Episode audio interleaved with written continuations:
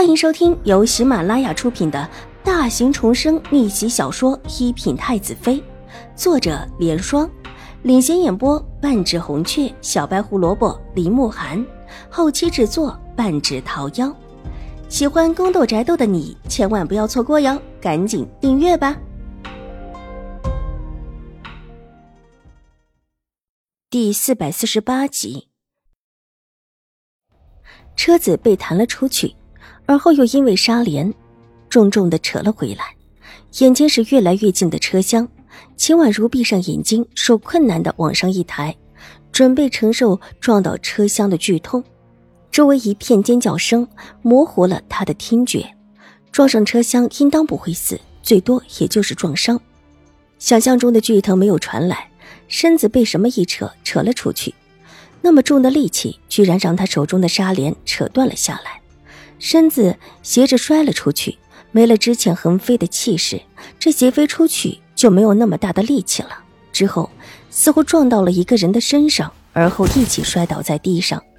因为没了之前横飞的趋势，又撞倒了人，秦婉如的落地基本上已经没有多大力气。虽然觉得有点辣辣的疼，但也不是巨疼。周围的人群忽然一片诡异的寂静，秦婉如蓦地睁开眼睛，真看到楚留臣那张完全失色的俊美的脸，唇角一抹淡淡的血色，映得她的脸几乎没有一丝生气，好就这么躺在了秦婉如的身下，仿佛没有了气息似的。爷，您怎么了？小轩子这时候也醒悟过来，哆嗦着跪在地上，急忙把楚留臣的身子给扶了起来。小姐！玉姐挤开人群冲了进来，秦婉如伸手握住了楚留臣的脉门，顾不得自己脸上满是灰尘，伸手替他诊起脉来。太医，快请太医！小轩子大声地尖叫起来，冲着身后的人群厉声道，额头上已经见了汗。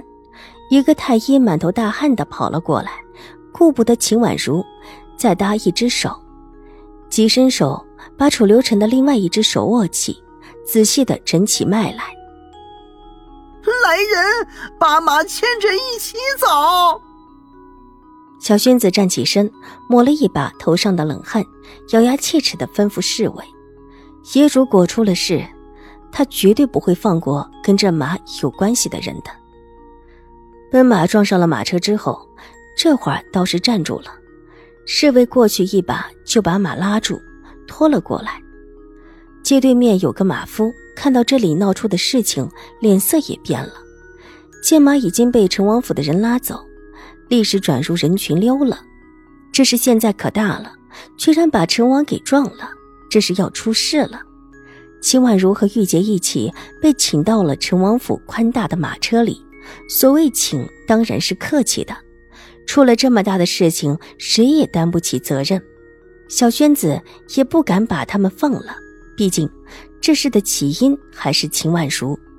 侍卫一鞭子过去，把秦婉如拉过来的时候，谁也没有想到居然撞上了病弱的楚留臣。这撞谁不好，居然撞的是楚留臣，小轩子也是真的慌了。陈王府的侍卫在前面喝着，之后便是陈王府的马车直接往宫门而去，所有的世家子都往两边上路，才一会儿时间就已经知道这位最娇弱的陈王出了事了，谁也不敢在这个时候拦路。这要是有一点点的差错，太后娘娘和皇上一定会迁怒于人的，今天在场围观的谁也落不得好。马车驶入了宫门，小轩子向宫门处的守卫说了几句之后，守门就一脸颤抖地叫人进宫去禀报太后。这种事情谁也扛不起，谁都知道太后娘娘对陈王殿下的喜爱那是独一份的，更何况皇上对陈王也是极尽荣宠。马车进了宫门，一路直奔太医院而去。待得到了太医院，把楚留臣抬进了太医院之后，几名资深的太医早就守候在那儿，一些准备好的强心药丸给喂了下去，但即便是这样，楚留臣还是没有醒来，依旧脸色苍白，没有一丝血色的。秦婉如早已经被挤到一边，这会谁也没有功夫搭理她。一通忙乱下去，太医们开了药，即叫人去煎药。小轩子把其他人都给赶了出去，却独留下了秦婉如和玉洁在屋内，仿佛刚才赶人的时候都没有注意到他们两个人似的。待得所有人都退出去了，秦婉如重新上前，不放心地把手搭在楚留臣的脉门处。方才那一刻，他的心也乱了，所以搭了脉之后，居然觉得大脑一片空白，到现在手还在微微地颤抖，用力地握了握拳，手伸出来落在了楚留臣的手腕上，闭上眼睛狠狠地呼了一口气，平静了一下心绪。方才的场面太过惊险，纵然是他到现在还有一些腿软，再抬起头来已是一片冷幽。大难不死，他必报之。太后娘娘驾到！屋外忽然传来脚步声，小轩子高声道。秦婉如愣了一下，但随即闭上了眼睛，手搭在楚留臣的手上继续的号脉，仿佛没有听到外面的声音。玉洁愣了一下，看秦婉如这么行事，立时明白了她的意思，忙站到她身后，垂手落肩，门被重重地推了开来。太后娘娘脸色苍白的带了两个嬷嬷进来，其他一众人都让她留在了门外。进门看到秦婉如坐在床前，伸手搭着楚留臣的脉，眉心狠狠地跳了两下，脸上露出几分凌厉。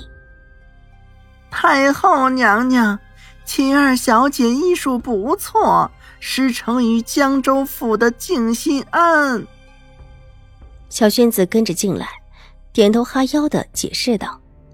静心庵明修师太正在进京，楚留臣早已经向太后娘娘报备，说他当初在江州的时候病发，是静心庵主和明秋师太救的他。明秋师太的徒弟？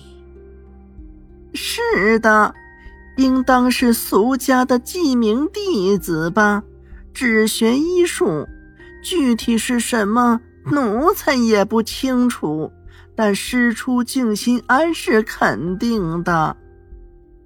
太后点点头上前，不再询问秦婉如的事情，焦急地看向楚留臣的脸色。